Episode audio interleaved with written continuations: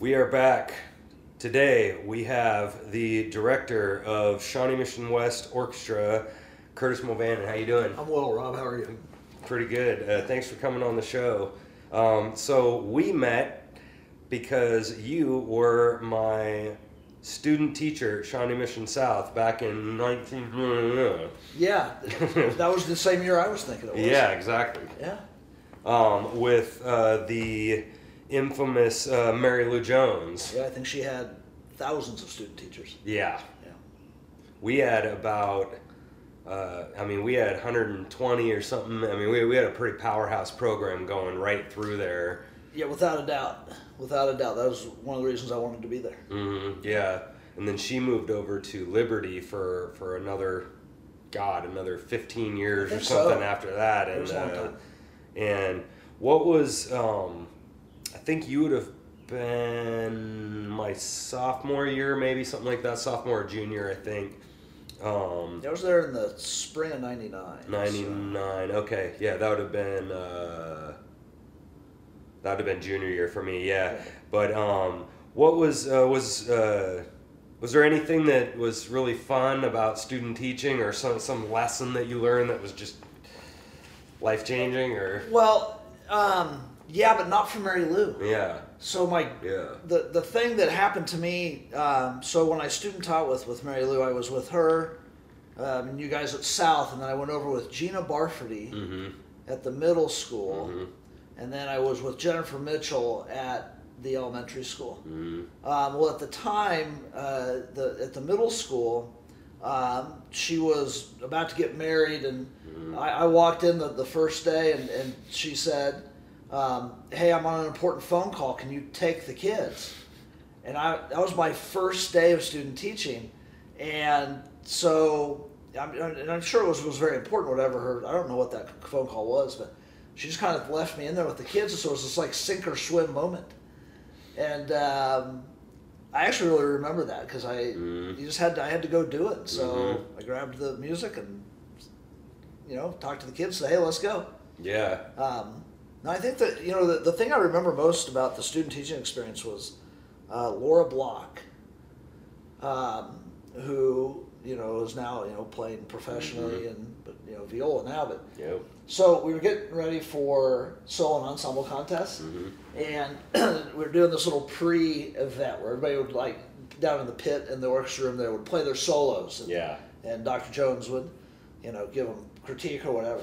So I'm listening to Laura Block just shred this Bach. mm-hmm, I mean, just flawless, and Yeah. she's playing. In I noticed in the middle of her performance, she glanced. She kept glancing at the clock, and I thought, this. She is so bored. yep, mm-hmm, You know, just uber talented, mm-hmm, and I, I, I actually thought a lot about that. About how do you keep, how do you keep the uh, kids at the top? How do you keep them motivated and challenged and mm. still excited about it? So anyway, that th- those are my two big memories from, Oh, from sure. student teaching. Yeah. So, so Mike was in my grade. I mean, Yeah, I, I sat two yeah. two seats from Mike Block, and he's Yeah. he's their their whole family of freaks. I mean, they're just you know, Dad Glenn taught you know U symphony for however long. I was in the U symphony under him yeah when I was in, in the oh gosh early '90s. I mean, Mi- Mike is he he Yo Yo Ma played at his wedding. Yeah.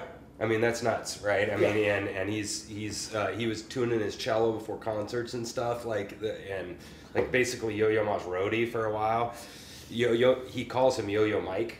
Like that's how close they are, you know. So, yeah, I don't think I could do that. yeah, I don't think, Yeah. and so you know they were they were something else that family. And uh, I have a funny story about Laura. Uh, is that my senior year? Uh, I had been like first chair viola for a couple, almost two years by then, and uh, I did one of the best auditions that I'd ever done. This would have been like spring of senior year. Okay. She's sophomore, had just switched to viola, right? Like the summer before that, so, Okay. three months ago. I right? actually didn't know when she switched. Yeah, it So, was okay. it was between freshman and sophomore because she was a violin and then she switched, and then uh, but anyway, I, I did an awesome, awesome uh, audition, and she she ended up beating me, and that was my uh, realization that like that's all you can do. Yeah. Sometimes there's just a freak of nature. you know that, Oh, that is yeah. just an insane player and, and you got to just try your best and practice and that's that's all you can do it's those experiences though that that make us who we are. You know, Mhm. so I, I, I Yeah. tell a story to my students every year. So we go through the placement test process in May. And so if you're a sophomore, junior, or senior, you have to audition to be in one of the top two orchestras. And I you know, obviously anybody that wants to play gets to play. It's not like you're, you know, worked out of the program or whatever, but you have to you have to score at a certain level. So I tell them the story that when I uh, so I teach at Westwood. Um, did you know I went there? no i didn't know you yeah, went there yeah, I, yeah, I was yeah. A, I, was- I, I, I was a student. Yeah. I'm, I'm, my, my mom was a, my mom went to West. Mhm. I went to West. My boys went to West. Mhm, wow Um, so I tell them that you know my freshman year I was ba- uh, you know bass player and real big into jazz, and there was a junior bass player in the top jazz band, Mhm. and man I wanted that spot, and I thought, you know I'm gonna get that I'm gonna I'm gonna get that Mhm. spot. Well, uh, I didn't get it, and so my sophomore year I had to take the jazz lab class, which was a freshman level class. Mhm. All my friends moved up into the jazz band, the top band. So I sat in the same exact class for another year. And I tell my students that, you know, you can't control if you make whatever group you want to make or not, but you can control your your reaction to it. Yep. And then you have a choice to make. You can get really frustrated and get depressed, or you can get really angry and get motivated and, and, and say not again. So I think it's Mhm. great. You know, things like that happen to you. It's you, you learn your best lessons through those, through Oh, those yeah. failures. So anyway. I heard uh, uh, Dave Chappelle said something about that. He's like the second gig he ever did. He got like booed off the stage worse than anybody ever. You know, he's like it was horrible. You know, but he's like that's the reason why I'm a comic now is because I'm. He, he was just like, dude, life can't possibly get any worse than that. That's the worst it's Oh, gonna yeah. get, and nothing happened. You know, he's like.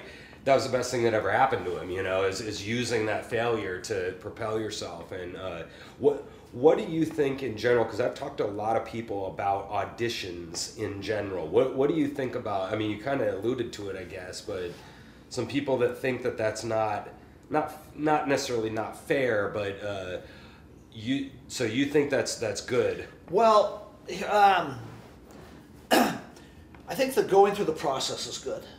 I think it's a, and I and I tell my students that, it, well, first and foremost, I, I make no bones about that. I decide who's in my classes, so they go through the scoring process where they play scales and excerpts. But I tell them that I have a score that I put in too, and that it is work ethic and your ability to get along in a group. Mm. Um, are you on time? You know, um, things like that. And, and, and, I, and I say that I don't, you know, the audition process is one thing. I decide who's in my class. yeah. And, and it is a no questions asked. And I don't, I've, I have, I think I had a parent, so I've been at West 15 years. I think I had a parent my like third year call and complain about the whatever orchestra her daughter got placed in. I haven't had one complaint since then. Yeah. Wow. Um, and so I think the process is extremely important because it's life. You have to, you, there are times in your life where you have to perform at your best right now. hmm And there are consequences if you underperform. Um, and so I, I value that process a lot.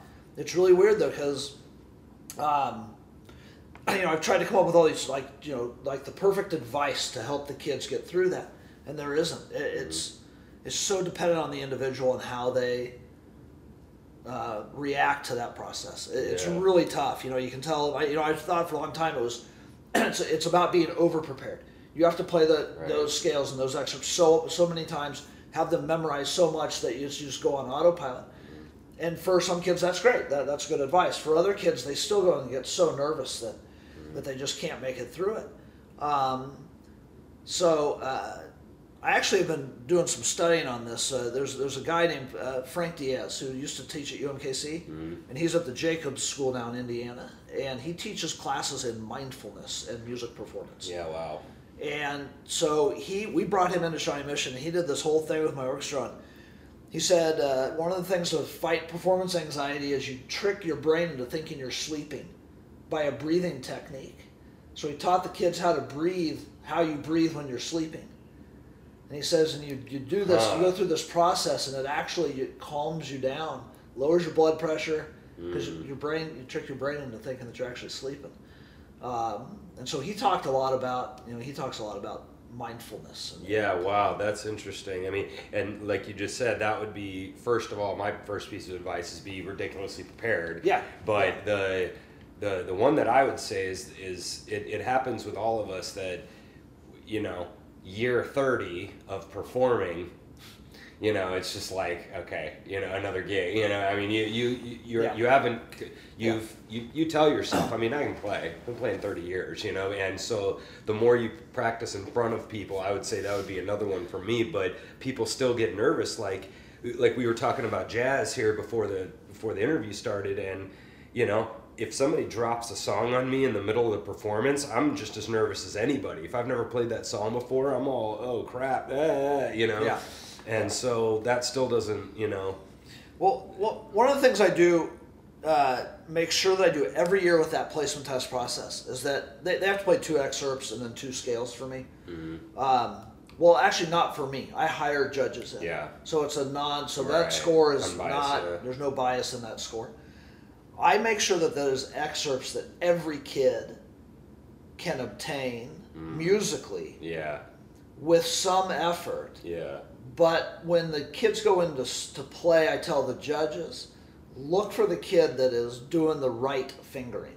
mm, You know, I make sure that I that there are multiple passages that are playable in first position that really shouldn't be played in first. Yes. But the kid that has never had a private lesson is at the lower end of the the you know the talent spectrum or the work ethic spectrum or whatever. That kid still can look at that excerpt and go, I I can do this. yeah, Um, I've been, I've had, you know, I've, I've known, you know, people, or I've seen some students come to me with excerpts from, from other teachers, similar situation, and the excerpts are just so ridiculously hard that you have to have a, you, know, you have to have a private teacher Right. to even get through the notes. So I don't make my excerpts ridiculously hard. I just tell that my judges score up the kids that are playing very musically. yeah, So I really have a focus on tone and on vibrato and on, Mm. uh, you know, a kid that, you know, has, has done the research and knows the right bowings for the excerpt. So I don't put bowings or tempos or any of that in it. It's all yeah. up that- to the kid. Yeah, because there's like a spectrum, right? And even if you have an uh, even if you have an easier excerpt technically, there's still an enormous spectrum of how you're going to play that. I mean, absolutely pocket rhythm, or you know, Yeah, exactly. You know, I mean, there the tone, the fingerings, the yeah. I mean, there. You, you're going to get a really good player and they're going to sound great on it, but even another player Right. you know and that, that's probably wise because I, I know what you mean i've seen some other excerpts i'm like you you have you would have to get fingering advice for this like you said you Yeah. have to get it Yeah. and And, and, and my scores, when, when the judges give me the scores back and I go put them in the spreadsheet and tally it all up and look at, you know, where the groups are, I haven't been surprised at that group in 12 years, I. Mhm, yeah You know, it, it lays exactly like I probably thought it was going to lay. Um, you know, some kids get nervous, but my kid, the, the kids are so great. They, um, we're all in the, in the big classroom, Mhm. and then I they go out into the hallways into two other rooms for the uh, actual placement test. Yeah. So the kids are like cheering for each other as they leave the room. They're Mhm. chanting their names. that's it's- great They all fight for each other. you're right that's really cool yeah, and, and I make a big deal too, and I tell them, you know, so I post the results online in a in their Google Classroom thing, Mhm. and I tell them that um, you're all my students, and I love you all the same. Mhm. Um, don't hurt one of my students. So if you made a group that you wanted to make, I'm, I'm, I'm happy for you. I want you to make that group. But if you talk down to somebody that didn't make that group, that's one of my kids. yeah And if you hurt one of my kids, we're, I'm not. You and I are not going to get along well. Mm-hmm. and so I try to make sure that they understand. And I actually have I've had a few kids. Every year I'll have a kid that'll come to me that is uh, you know maybe never been the you know the top player, but they found their place in my lower tier group. right Uh, I have kids come to me every year and say, I don't care what the placement test results. I, I want to be in the lower group right because they that's their that's become their group. right And most of the time, those kids were not going to move up anyway. They, you know, just they're not at that level of playing. But the fact that they own that group, Mhm. and that's just the atmosphere that they've created and, and that I want in, in, in my room. So I that's why I think I haven't had the you know, a parent call because I don't think most of the kids really care where they end up. They just like to play. Right. Yeah. And that that's sort of a kind. This is a weird thing that I know a lot of musicians would 100% agree with. Is there's there's sort of an identity thing that happens with being in orchestra specifically, mm-hmm. or band or choir. You know, where it kind of gets to be your thing, and I mean that's what they're kind of explaining, even though it's not the upper group. You know, they they it, it becomes kind of part of your life, even if you're not practicing every day. You guys have kind of a culture there at every single school. And I think that's really neat. I was definitely, you know, super orc dork. You know, I mean, I was there, eh, you know, Right. I, and I think that's neat. So you were talking a little bit about kind of.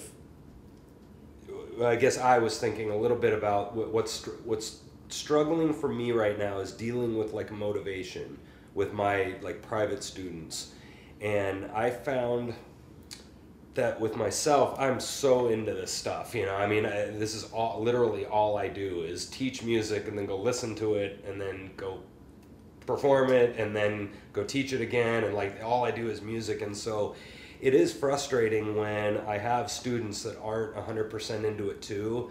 For myself, I'm much more annoyed at the ones that don't really like this rather than the ones that aren't very good. You know, that are struggling to Well, practice. yeah. That's my own personal opinion. No, I, I I can sit there with the guys that are struggling through it but sort of like it and want to try. I can deal with them all day. Um, what's your general thing about kind of kind of motivation and it, was- it was it was mostly for me about what do I have control over you know Yeah, is, is I- kind of the question Well, yeah, every kid's different there. Um, so I teach, you know, I, I have a private studio also. Mhm, So I yeah. teach. I, I have like seven students, right? I teach on Monday nights, and, and really that's it. Um, well, first of all, I tell you that every student in the world's battled that at some point, um, being not not motivated. Um, I think one of the best things that I try to do is let them call them out on it right away. But yeah, but I, I approach it from a uh, from an understanding standpoint. Um, and I talk about that. You know, your motivation in life on, on anything. You know, often it looks like that. Is it's not a motivation Right. doesn't is not a steady Yeah. increase. Um, Rob, I dropped out of college Mhm. after my sophomore year. I gave up a full ride scholarship. I was done. Wow. I sold my bass. wow I was an electrician. I wired houses and Wow. stuff, and realized about six months into that that I'd made a massive mistake. And I was married at the time already, and I called my wife and said, "I, I got to go back. I, I, I screwed up." But I, so I come out. I, I can. So I share that story with, with students that that are, are having lack of motivation. I just tell them, "Look, you, the ones that get through it, you just battle through this. I get it. I was, you know, I, I've gone through periods of not wanting to be better, not, you know, just you can't, I couldn't find that in that I had. Um, so that actually seems to help the most to me when the kids, when you when you tell a kid, hey, I get it, I'm not mad at you. Mhm. You got to battle through this. So you can't, you don't give up, you don't quit. You you fight. You got to find that thing again. And so sometimes I'll, I I really don't change up the lesson. I'm not gonna I'm not gonna change my curriculum to appease a kid, but I might Mhm. change the approach to it a little bit. yeah Um, you know, I, I, I have a very strict, you know, thing of what I go through with my students because I know that, uh, you know, 90% of my studio is all state players and um, I know what that can, I know what doors that opens and, and um, I know how to get them there. Um, and I've just, I, I guess I've done it for long enough that, say, okay, so I, I have a, I have a student right now who's, who's battling that. Mhm. Um, she's young. She's in middle school, and I just have I've had I've taught too many students that get like that, and then you just ride with them Mhm. through it because they're going to come out of it, and I know what she's going to be, and she'll get out of it. You know, but her mom, you know, the mom keeps talking to me. Well, how do I get her? And, you know, I bug her to bug her to practice. I was like, why? It's going to make her not want to do it more. Mm. Just leave her alone. She's having a bad time. She's not motivated right now. Just leave it alone. It'll be okay. This is not life and death. yeah You know, she hasn't practiced bass very well for a month and a half. Okay. Now, if it continues like that, and um, I'll be honest, it's not like a month and a half straight. Like it would be a good Right. week and then Yeah, a bad week. right. And then, that's you know, different it's- yeah that's that's way Yeah. different Um, that I mean, that's the that's the one of the hardest parts of our job Yeah, yeah. is trying to find what that motivation is. It's I- the key, right? Yeah. I mean, it's kind of the key to the whole thing is how do you deal with that? Yeah. Yeah, I, I, I think this, I think this ties in. I might answer a whole bunch of these Yeah, questions. here. probably. Yeah. Um, but I, what I think is, um, I I heard this in a professional development thing last year or something. You know, and you hear there's always catchphrases that come up, and every once in a while I actually listen to those.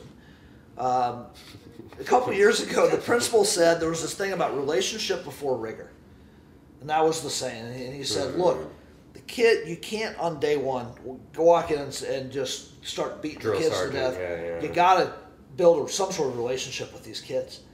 And so I really focus on that. Is I, I try and get to know the kid. Um, and if I think that motivation, I think a lot of that's cured if they just know you care. Um, or if they go through those times, they feel comfortable enough for, to come to you and say, "Hey, I'm really struggling," instead of hiding it or, or lying about Yeah. it or "Yeah, I'm practicing." Right. So I, Yeah. motivation's tough. I, Mm. you know, I don't do any sort of, I don't do any really extrinsic Yeah. stuff. I think you, you hit on something though because definitely my what I would typically want to do is to force the issue. You know, like you said, I, I would want to do. I, I see it as fourth week in a row or whatever, and I would want to try to do something to force it out of them. And you're you're taking kind of a more opposite approach of maybe you should back off a little bit in some scenarios. You know, don't don't try to force this issue right now, and may, maybe uh, like the mom you were saying saying the mom wanted to what do I do what do I do you know and maybe it's maybe these last two weeks just aren't the two weeks you know Yeah. maybe and that that's what I wanted to do and I and I need to keep remembering that that might not not even just go drill sergeant on them with obviously not yelling or anything but but maybe maybe to back off and to just keep riding it out and may, maybe that is the way i think you're probably onto something there There's a balance here, though, too. mm. You can't, you don't excuse poor performance or poor behavior in Mm. terms of just not caring and coming in because they, you know. So like attitude is different like if Yes. they're they're bringing like Yes. crazy ridiculous attitude and rolling their eyes Right. that's that's not what i'm okay, talking good, about you know because I, you know, because you can see when the kid they, they care, yeah they're, but they're just not motivated right now. Yeah, that's why I'm that's handle that way. yeah. Now the attitude thing, or or you know, you got to nip that in the bud yeah week, yeah, week one is come to Jesus meeting. Okay. Come to Jesus. Oh yeah, I sit. Yeah, I I, sit down with, with the kid and say, "This gets fixed this week. If they come back the next week and it's still like that, then we have come to Jesus with mom and kid right together. Mhm. And I say, you have one week to fix it. If not, you're fired. wow And if they come back the next week, and I, I have had, I had a student walk in, unpack, played about three notes, and I said, pack up, you're, you're done. And fired her on the spot. 'Cause Wow. I, I, it's time away from my wife and my kids. wow And I'm not going to teach somebody that just does not care and does not want to be there and has proven that over a long period of time. Mm, That's a completely different issue sure than a kid that's just struggling to find that motivation again. I, I'll, you know, and a lot of times that, you know, a lot of times I've, that's traced back to a more of a per- parental problem, not a kid problem. Mm, It's it's it's the mom or the dad that is just on the kid nonstop. You have to, you know, and I'm like, you know, it's the kid's life, so you got to help guide them definitely. But right this is this is bass playing. This is not 9-11 it's not brain surgery. We're not, right yeah yeah we're not yeah. curing cancer. We're, right we're playing bass, so the kid's got to take the ownership. And what I found with that, and this happens, I'll say almost, I'll, I'll say every single time, and maybe once it hasn't happened. I'll say every single time where I have told the parent in front of the kid, get off of your kid about this. Just leave him alone. Let them do what they're going to do. When the when you give the kid ownership, they take the ownership, Mm. and that motivation, that's huge. That's motivator. that's a good point because yeah because obviously when you're when the parent is forcing the forcing the lessons they have zero ownership the student does you know I mean they, it's it's Yeah. this is this is the parent's dream not theirs you know, not the kids, and that that's really interesting that we're uh, micro micromanaging the entire thing for them, and they have no own. That's interesting. I've never thought of the ownership problem with that. You said something interesting that I've been rolling around in my head really hard. Is that for somebody like myself that that makes this your living, and then you have this amount of students. Um, now you, you sit here with the problem, and I always use the analogy of I call it the muscle, like like a gangster or something that like they just walk into a place and go, no, you're doing this, you know, or you're dead, you know. And but with students, when I have that moment where they're not even close to where I want them to be, like with attitude, etc because sometimes I need the money so bad, I feel like I don't have the muscle to sit there that, you know, a tenured professor. This happened at UMKC when I went to, in high school to go teach under Steve Cruz and take from him. And he's like, dude, I've got 20 other high school kids waiting to take your spot right now. If you don't step it up, you're chopped, you know? And I feel like I can't do that, and maybe I'm wrong about that. You know, what, what do you think about that idea of just get, telling them you're done? You know, like chop. Well, um, in my opinion, if you're, I mean, you got to put food on the table too. I know. You have bills you got to the- pay. Um, my wife works at a bank. She likes her job. Mhm. Um, I got buddies that are in corporate America. Um, I- what we do is so much better than that. and if that, if you got a, the, the problem there is that, you know, as an educator, you want the kid to want this. Right. And you have those students, right? You got those kids in your studio, right? You got the kid that really wants it. Sure. Well, that's where you go crazy with them. And you Yeah. push, you push them, and you push them, and you push them harder. And then the kid comes in that's paying your electric bill. Then you still got it you got to do right by the kid, Mm. but also emotionally. Maybe take a step back and realize, okay, this is electric bill. Dude, yeah. Hey, electric bill, come on in for your lesson. Come on in, trash bill.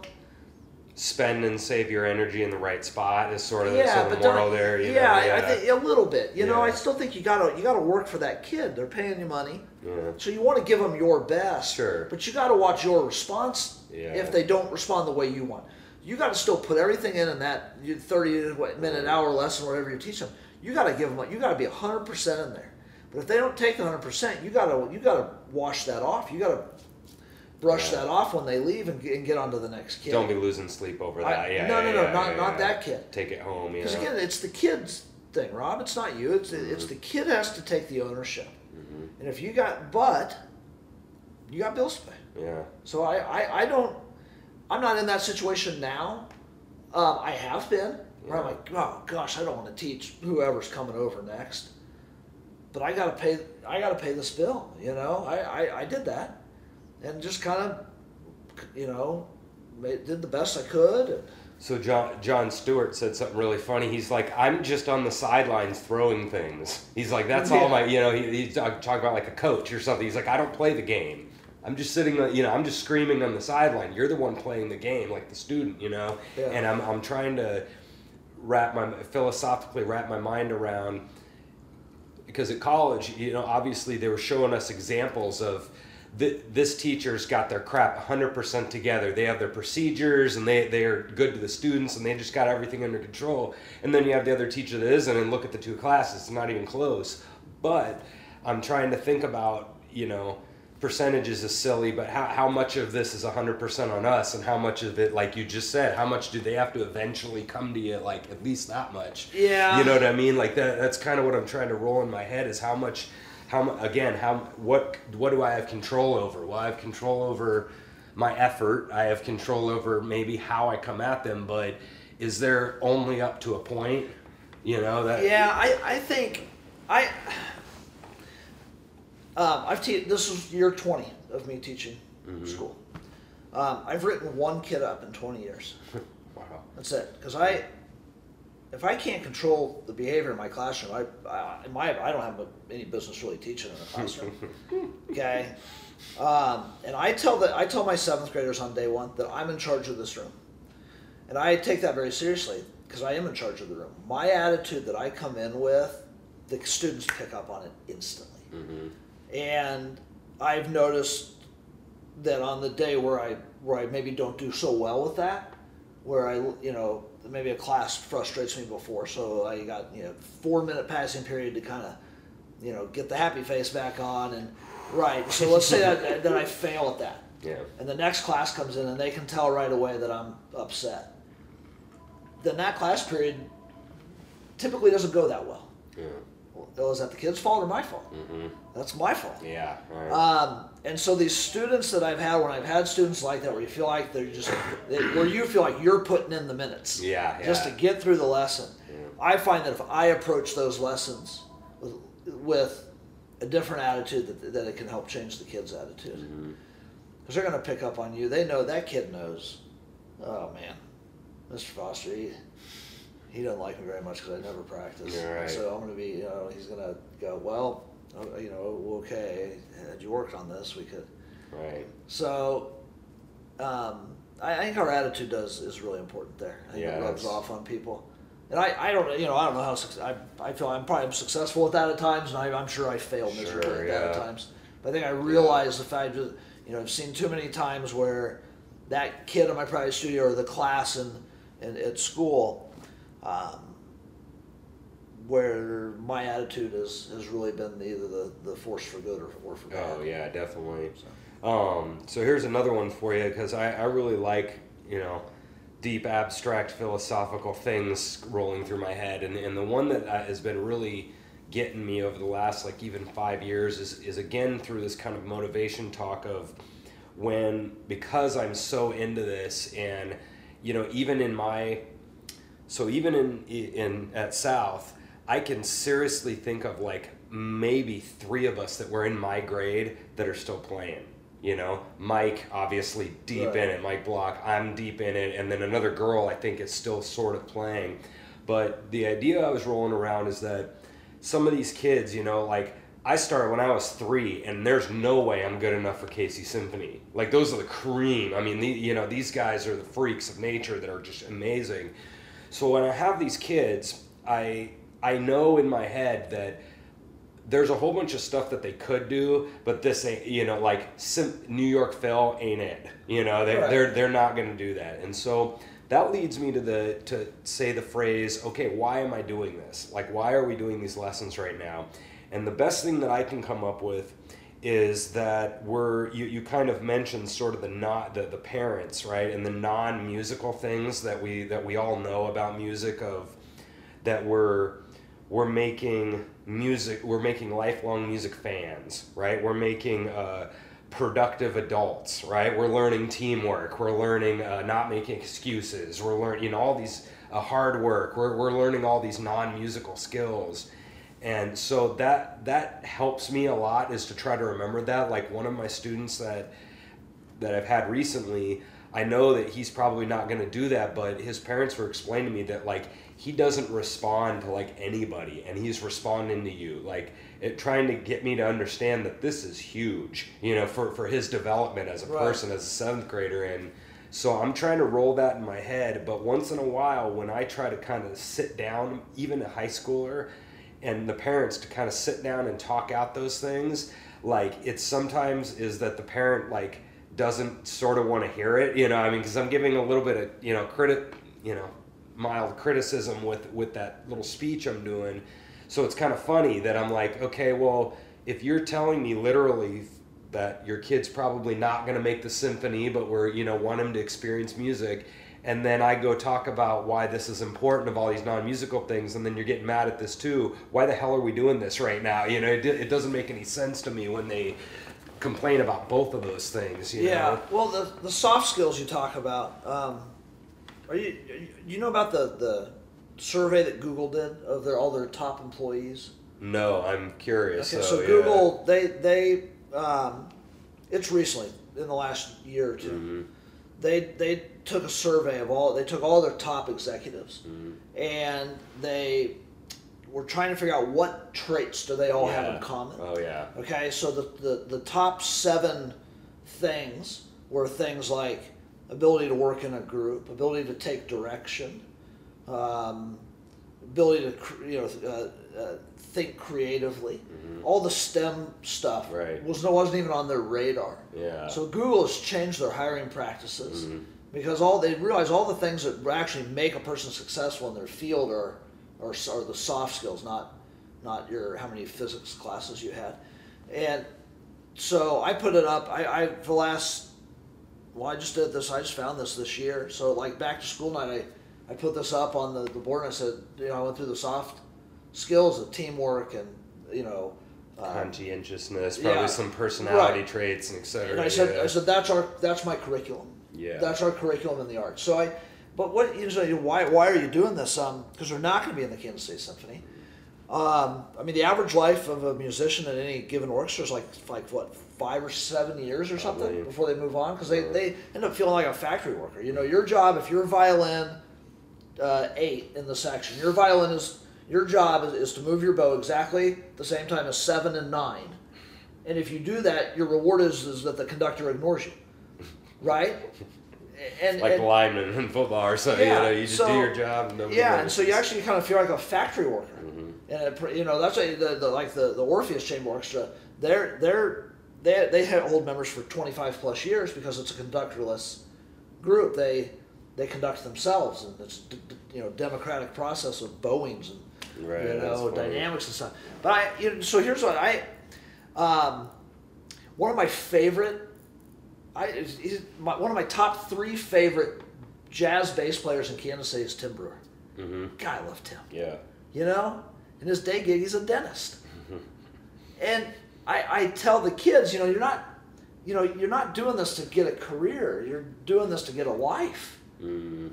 And and the kids, I, I actually steer a lot, most kids away from, you know, music as a career. Mm. That's interesting. I, Yeah. you know, I, the only way, the only reason I, I would steer somebody towards it is if they, if I had heard things or saw things in them since seventh grade that, you know, this, th- you know, I want to be a teacher. I want to be da da da da. And then their junior year of high school, they go, maybe I'll teach music. Mhm. Go for it. Right. But you know, a lot of times it's I want to play. I want to play. Well, maybe I'll just go get a teaching degree. And I've told a lot of students, don't do that, Mm. because we you're not you're not a teacher. Yeah. You're, a player. Yeah, you're good. So I tell the kids, you know, go go do whatever you're going to do, and then you play in, in a community group. Um, you you get Join on a the bunch of side. bands. Yeah. Yeah, do, that, yeah, that's yeah. you know, you, your passion is should be your hobby. Don't make your passion your job. Hmm. You know, so for me, I mean, jazz band was the only reason I went to high school. I, my orchestra program was terrible. We only did string strings. I'm a bass player. I didn't even touch my bow. It was like polkas and Right, hoedowns, yeah. and I was like, well, the violin players are having fun, and I'm getting ripped off. You know, I just I'm playing one five, one Right, yeah, five, yeah. one five. Mhm. So I was, that was like a, a, a, waste of my time. Um, and uh, so jazz band was it for me. And so I play jazz on the side now. Mhm. Teaching is what I do during the day. I happen to teach music. I was actually going to teach English for a long time. Oh, really? Yeah. Yeah, that was going to be my thing. And then I think I don't even remember. It might have been senior year of high school. even. I said, "Well, I, you know, I really, I guess I'll, you know, I guess I'll teach music." Um, but uh, that's what I encourage my kids to do. Is Yeah. This is you're not taking lessons so that you can be in the Kansas City Symphony. Yeah. You're taking lessons so that when you have to go sit at the bank like my wife does all day behind the desk and type on a computer, or you have to, you know, I got a buddy that it was really interesting. He um, he is a, uh wellness coach, but he so companies will hire people from his company to come in and Yeah. train employees how to sit right so they don't have to go to the doctor for hurt backs or whatever. He doesn't do that job. He's on the administrative side of it. And he said, in the corporate world, there's no end to my job.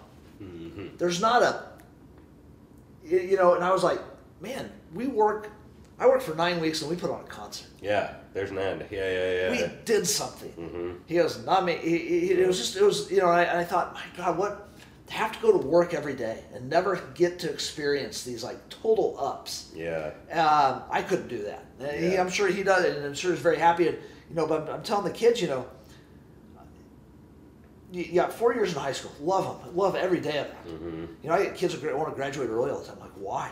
Yeah. What's the What's the hurry? Yeah. get, you get, then you get, okay, I got to get it out of here. I got to get on. To, so you got to get to college, right? And then you got to get out of college. Why? Yeah. so you can get a job and pay bills for the rest of your life. Mhm. You know, so while you're in that job for the rest of your life and paying bills, you have something that you can Mhm. go to once a week and join a community group or gig on the side or play weddings Yeah. on the weekend. Mhm. Something that can give you some sort of artistic. We all, everybody in the world needs some sort of an artistic outlet. Yeah. Um, What do you think? What do you think about that for teachers? Is that is that insanely important for especially public school teachers that are to, act, to hearing- actively play. well eh, hearing the squeaky e's all day and you know ready to kill themselves you know and then getting to go out and do their community orchestra where they get to actually do something or their jazz band you think that's insanely important Yeah, it is. Yeah. Um, but I, it wouldn't even have to be that. right Um, or whatever their okay, thing is yeah. So a number of years ago, I took golf lessons for a while. Mhm. It's the exact same benefit of me actively playing. Um, when I had to have a coach, you know, was trying to talk to me about how to do all this stuff, and then I was trying to go teach a kid that really didn't know how to hold a bow, how to hold a bow. And I really didn't know how to hold a golf club, and I just got to a lesson. So when I was in the when I was in the student role, yeah as a 30 year old man, uh, this was a while back. Yeah. I did that. Um, I was related to the kids. Yeah. But for me, you know, being an active musician and playing and then go teaching music, I think it's I think it's incredibly valuable. Wow. Because you understand and you remember what it is to be in an ensemble. It's completely different being on the on the podium oh yeah completely different. You forget what it was it like to actually sit in the section, um, and you remember how to actually solve problems. So you talk to the musicians from the musician standpoint. yeah I think oftentimes we talk to them from the conductor standpoint. Well, they don't they don't get that, but they Mm-hmm. yeah but I can say, i like that hey, last night we had the you know I was at rehearsal, and we had this exact same problem. Mhm. My section, we couldn't do this. We could not get this thing together. And here's how we fixed it. I maybe not go into that story with them, and in your Right. mind you do. So then you talk to them. yeah Well, how, what did we do in rehearsal last night? i like that So lot. I think it's insanely important for teachers to continue to play in some capacity. yeah And it's hard. I actually didn't play for a long time. mm Um, I've only been actively playing again for four and a half years now. Mm-hmm. Because I, you know, I, well, my, my kids are, are, are older now. I, I got my older son's 22, and so he's, you know, in college, and Right. the younger guy is uh, 16. Uh, but I was I was baseball coach, yeah wow you yeah. know, and so I coached baseball nonstop for 14 years in a row because they're seven years apart, and I coached both of their teams. yeah So I'm doing baseball four or five nights a week. So that was my job for a long time was baseball coach. yeah Um, but now that you know the kid, the younger ones on the high school team, the other you know, older ones in college, I can I started I can play again. So I've rediscovered that you know how important it is. I think I think you're you're helping me kind of understand something because again, because I love this so much, and it, it's one of those things that when not not when a kid does it, but when I hear music played badly, like it makes me angry. Like it may, literally drives me nuts, and so that's when that comes out a little bit from me to the student. You know that obviously I'm never yelling at him or anything, but but that's just an intrinsic thing that I think that's.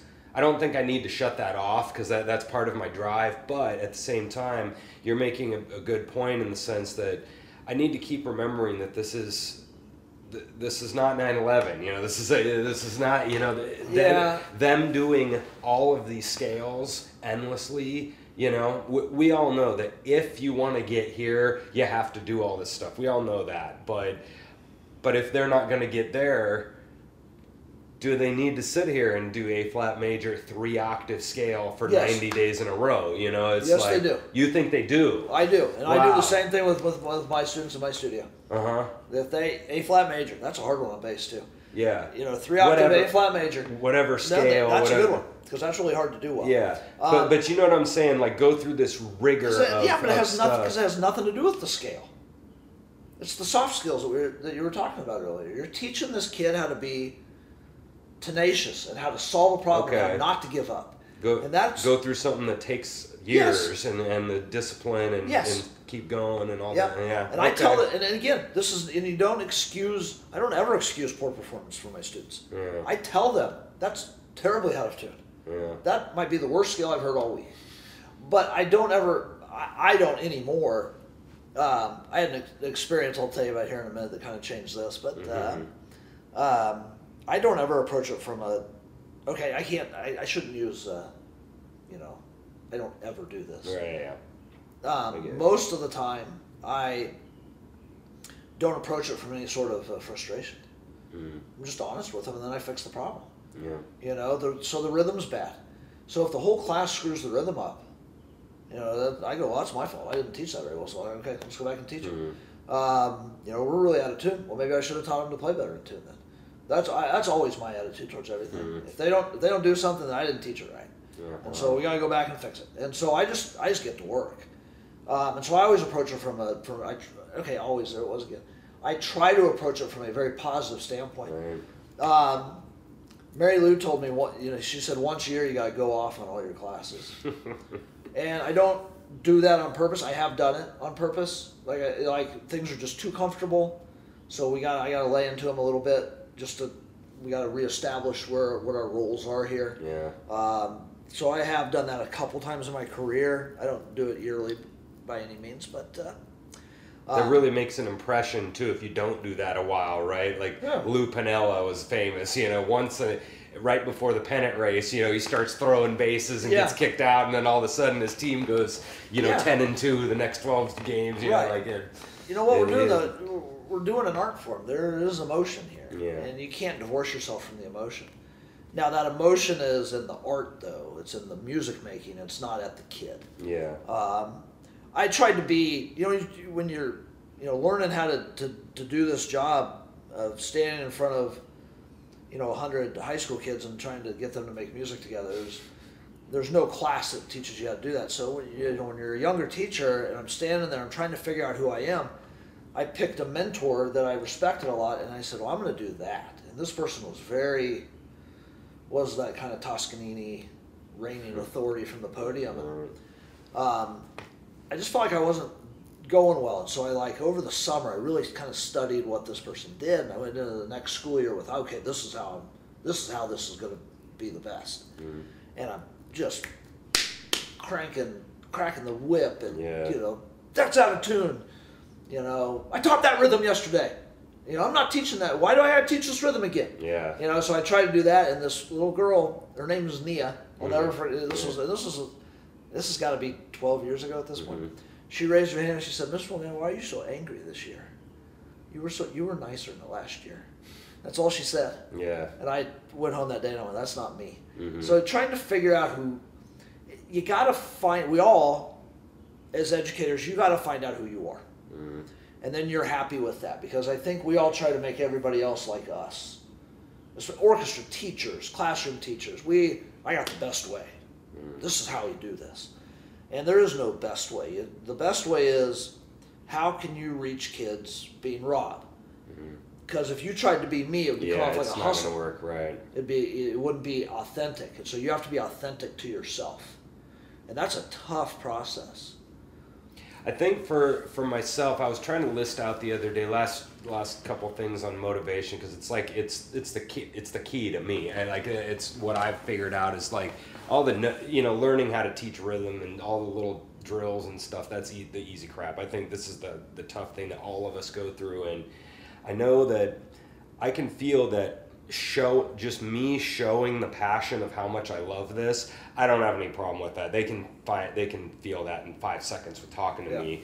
Definitely the setting up all that kind of external motivators of making a concert and having like a thing, eh, you know, that has nothing really to do with me. It's about the concert, and then they're like, oh, you know, okay, I'm gonna go practice this because I want to sound good, and then definitely the tone with how to t- how to talk to them and doing some of the stuff that you've already mentioned you know i'm, I'm definitely going to try to and, and definitely giving them giving them practice techniques on the the greatest people in the world have practiced this way and it's gone ridiculously efficient slow slow it down work on parts you know all those kind of things that we always work on Oh, with yeah. them you know is the Teaching them how technique to practice. how to practice techniques yeah and so i know i'm doing fine with all that stuff but the kind of the tone and knowing if and when I even need to say something to them, like like you were talking about. Maybe we just need to back off for two weeks and stuff. And I, I appreciate you saying stuff like that because I, I Yeah. do need to keep working on that. Um, anytime I think something going on with the kid, I get them isolated, and I always ask them, "Are you okay? What's going on?" Because you don't know the baggage that the kids Mm-hmm. Yeah. come to you with. So the lack of motivation, you, you just don't know what's causing it. Yeah. And we internalize things, especially artists. Everything that you know, you're wanting to this. You want people. You want the validation, and you want approval, and And half the people- time, even if you ask them, they, they may not, you know, they may not tell you even something like that. for sure, Exactly, you know, but, yeah, yeah, but yeah. you've given them the opportunity, and you keep giving them the opportunity. Wow. But it, but what you do by doing that, you build a culture of trust with people, Mm-hmm. and um, I don't ever assume that I'm the one that's caused a kid to be la- unmotivated. You just don't know Mm. what's going on in their life. You don't know, you know, they may be flunking science right now, and their dad lays into them every night about science, and and now go to viola. Right. Um, and you just don't want to assume that you have that answer. And, and I think that if you, and again, you don't save every kid. You, you're gonna, the your kids are gonna Yeah. drop. They're gonna quit. Yeah. But if you approach every lesson from an aspect of love, and, and every interaction you do with people is, uh, you, you show them that you that, that you care and you're trying to do good by them. Uh, I think more often than not, the results are positive. Wow, man, that's a whole, whole of a story. Um, Yeah, oh, yeah. yeah. I mean that that's that's I think the other thing that has happened to me too is like like I was saying I was trying to I was trying to list out all the things that I know I'm already doing. I'm trying to talk to the parents every other couple lessons, let them know what's going on during the lessons. I'm trying to do the concerts. I'm trying to show I'm excited about music. I'm doing the practice techniques. I'm showing, you know, I just list out all these things and I'm I'm still like there's still got to be something else I'm not doing, and and maybe maybe that's my, sometimes my lesson is once in a while, yeah, there is, but sometimes there isn't. You're doing, you're kind of doing everything, and they sometimes they're just, you know, they're just gonna quit. You know, you you can Yeah. do everything you want, and I, you know, I, I definitely don't want to get off on this tangent, but I think there might be. There might be a little bit of political message in there. Can you save all of them? You know, that's that's a whole nother Yeah. can of worms. Yeah. But uh, but that's one thing that I'm trying to remember in my head is that you know for sure they're not all going to be symphony, but you know is this you know is this lifelong love for everybody and and some people might see not. that as a as a an excuse to give up Yeah. or something, and I, I don't know if that's the case. It's not, but you let the kid discover that yeah. on their own. Um, the two two quick questions here. One, the the one thing that I was thinking of the other day after I've been diving into all this non-classical music is I've been really. It, it was always funny to me when we do like. Like we did like the Grease medley, you know, with songs from Grease or whatever, and, and I'll hear some of the like the other day I heard like "Smells Like Teen Spirit," you know, uh, orchestra arrangement, you know, and like some of that stuff when when I'm like teaching non-classical music to my students like I have sort of a tough time with it and a really easy time with it because after studying this stuff for real I know that there's like a real way to do this and then there's like that way to do you know when, you're playing jazz or playing rock and there's there, there's something when I get up on the rock on the rock stage with a rock band it's funny because I'm trying to be as efficient as possible with my bow, right? And I'm trying to play as musically as possible. And then I go watch another guy and he's like screaming or, you know, up, up and running around the stage. And Yeah. I know that there's an authenticness of what he's doing that is rock. And what I'm doing is a bastard version of rock because I'm because I'm trying to do, you know, I'm trying to be. And my dad was saying this at a show. He's like, dude, you've got to stand with your lyrics. You've got to put that stand down. Everybody needs to see you going wild and crazy on your bow. I know what they would say in classical, but if you're on the stage in a rock bar, like they want to see you going wild and crazy. And he's right. And so when I see these orchestra conductors, I understand their mentality of wanting to kind of update the curriculum and not just play all this old 1700s crap. And they want to play all these pop tunes and like try to keep the kids as motivated and as possible with the repertoire. But it drives me nuts because with me playing like a swing beat, when I'm at a jazz club, I, I know you need to do this. You need you need to do your slurring like this, or else it sounds like Right, yeah, But I yeah. didn't know, but I didn't know, Yeah, you know, I mean, swing rhythms and bows don't work out right and well so together, yeah. and they can but you've got to do it right. Right. but this teacher doesn't know how to do it because they don't ever play jazz and so i'm at this problem with wanting to make this as uh, authentic as possible and knowing that the miles davises of the world are turning in their grave about me trying to teach this kid wrong in like with the style and stuff what what do you think about the problem do you think there's kind of an issue with repertoire and people Well, not knowing and I, I, do you think here's, here's what I think. I think good music is good music.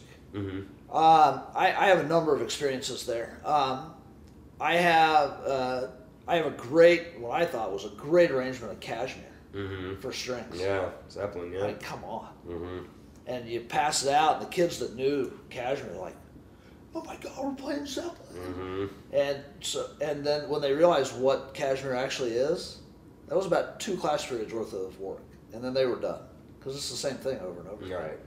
You know, and that and so I think kids get turned on by quality literature. Um, I I'll ask the kids, you know, oftentimes, what's the best piece of music you have in the folder?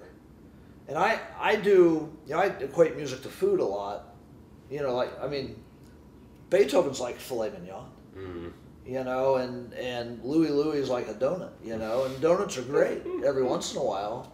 Um, I, I wouldn't make my whole diet on them, um, but what I what I've realized is that regardless of the style, the genre of music that's in the folder, the kids will pick. They pick the best quality music in, Yeah. in the folder. They, they they dig good music, Yeah. and and I There's all integrity with all of it too. yeah, definitely. And I genre, yeah, and yeah, I and I teach it all seriously. You know, I do I, I do a little improv actually in my class. You'd Good. Be, you'd be proud of me. Yeah. Um, I actually I and I I do it. I do it in the middle school. You can't do that in high school. You can't start it in high school. Yeah. They're Mhm. too they're too self conscious about it. But seventh graders are still seventh graders are still and the teacher said, I will do. Yeah.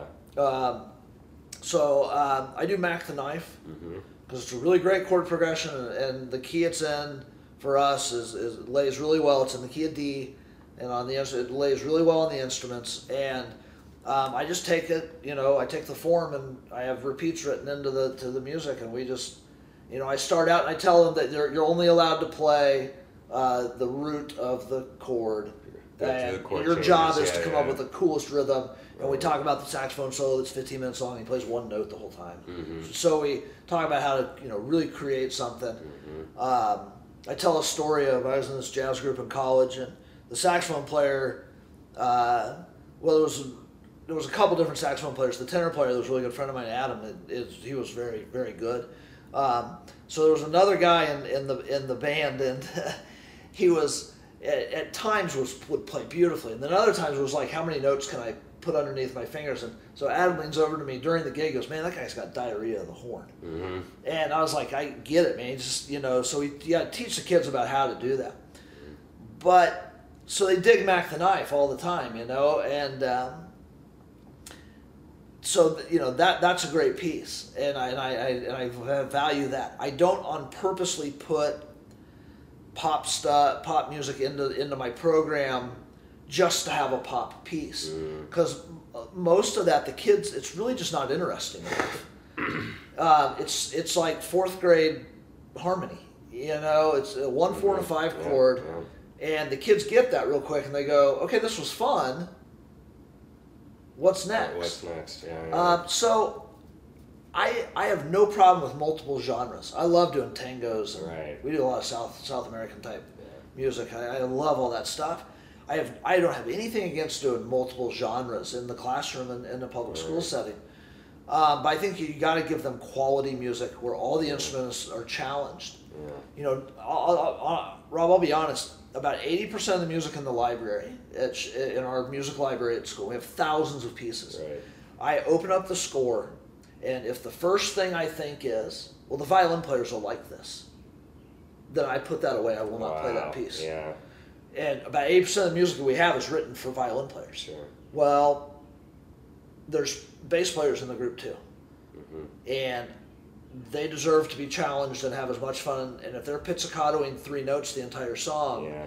but the violin players are ripping around their instrument, Yeah. are you really doing right by the group if you're only serving one master. I know. Uh, I know. The Brandenburgs are really famous for that. Everybody's got something, you know. Oh, I mean, all yeah. Music. Right. It's yeah, very yeah. active for, for, Mhm. for all the instruments. But you know, I, um, uh, well, okay. So the concert I did, um, the concert I did the Kashmir thing on. Mm-hmm. I did Finlandia, and we did Purple Haze. It was a it was like, it was a stick it to the man concert. Okay. And- Finlandia Purple Haze. well, yeah, because it's because it's the same. It's the, the you know Sibelius wrote it as a Finnish pride song, and when Right. Russia was occupying Finland, you Yeah. could not you you know there's like it's like America the Beautiful. Right. You know that's the Finlandia theme, and um, so it was a total stick it to the man. Mm-hmm. and so it's the same thing with with Purple Haze. You know, it's you know kind of protest music or whatever. Yeah, that's funny. so we had Kashmir, Purple Haze, and Finlandia in the book. Yeah. And I asked the kids, what, what's the what, what what's the what's the coolest piece you got? It was Finlandia. Yeah. It was by far the greatest piece of music. They loved it. Well, Finlandia is awesome. I mean, It it's is. an awesome piece of music. But yeah. but, but you look at the quality, and again, Purple Haze, it's a great arrangement. It's the I think it's the Turtle Island arrangement of that. Yeah. I think that might be wrong, but anyway, it's one of those uh, yeah. you know rock quartet arrangements of that stuff. Oh, Kronos, you mean? I don't think it's Kronos. Okay, because I know they did a famous, they did a famous Purple Haze. But anyway. Maybe yeah. it was then. Yeah. Gosh, I don't know. I don't know. Yeah. Um, But that's interesting because there's so many classical pieces that every single time they eat it up. Hoedown is one, Finlandia would be another, Brandenburg. I mean, there, there's you know, thirty or hundred. You know, of those. Uh, we always liked. Uh, we did Danse Macabre was one. Our orchestra loved Danse Macabre. You Yeah. know, and there, there's a whole bunch of those.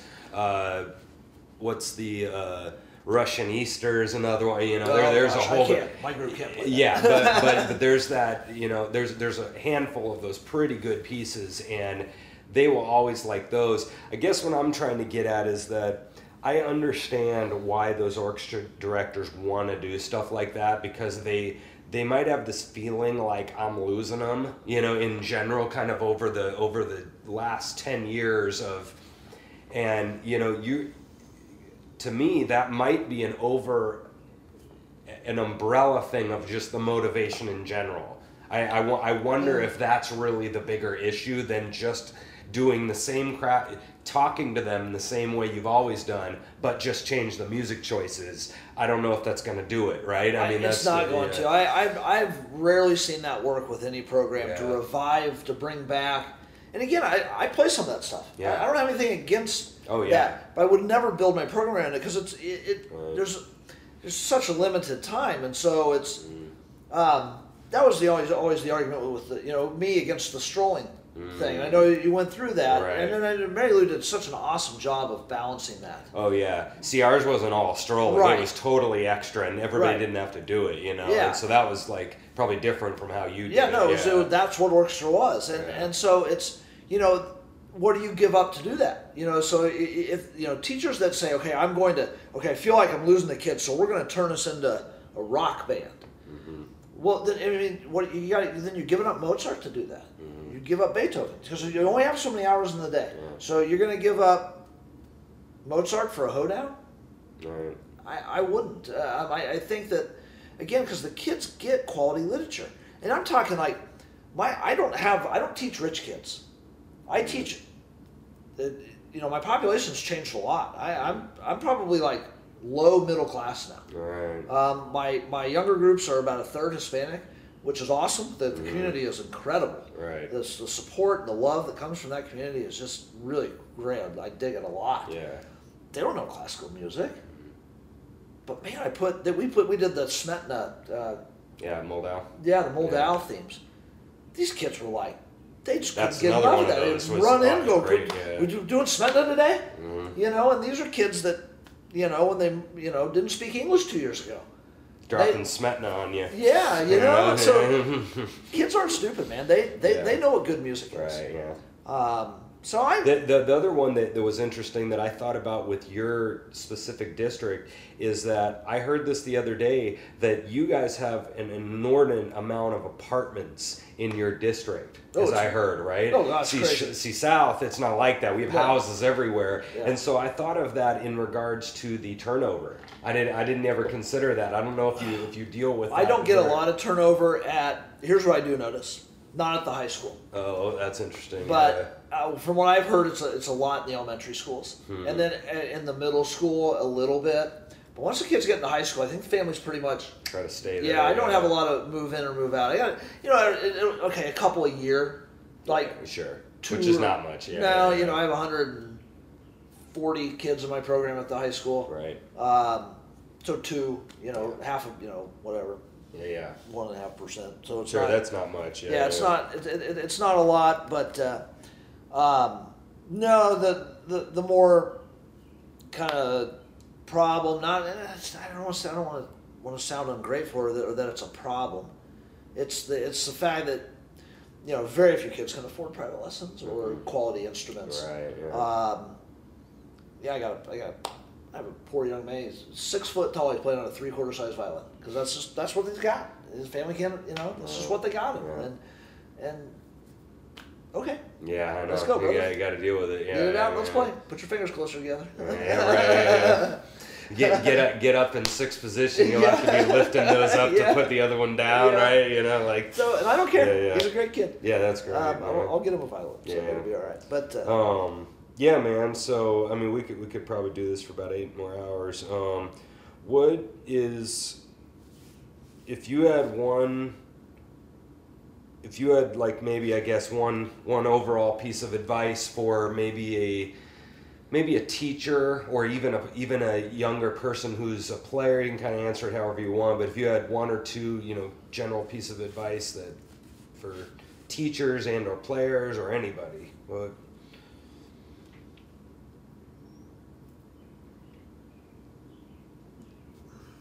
I think the most important thing, and it doesn't matter if you're a teacher or a student or anything, and I, I, I actively talk about my to my kids with this.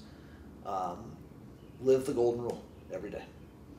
That's Mhm. the greatest thing. If you treat others the way you want to be treated, no matter what you're doing, you're going to be happy, and the people around you will be happy, and that's so much more important than anything else. Hmm. So I, I think you know I have I wear I wear peace sign shirts to school, and I teach peace and I teach love to my students, and Mhm. and I think that the that uh, to teach love is is the greatest thing that anybody could do, and you don't have to be a teacher to do that. Yeah. Wow. That's great, man. Um, this is Curtis Mulvenon, teacher at Shawnee Mission West. Um, we will be back next time on KC Music Talk to uh, uh, talk to some other person about something. so uh, yeah. Rob, it's been fun. Oh, thanks, man. Yeah, I- thanks I- for coming on the show. I appreciate you inviting me. Yeah, no problem. I really do.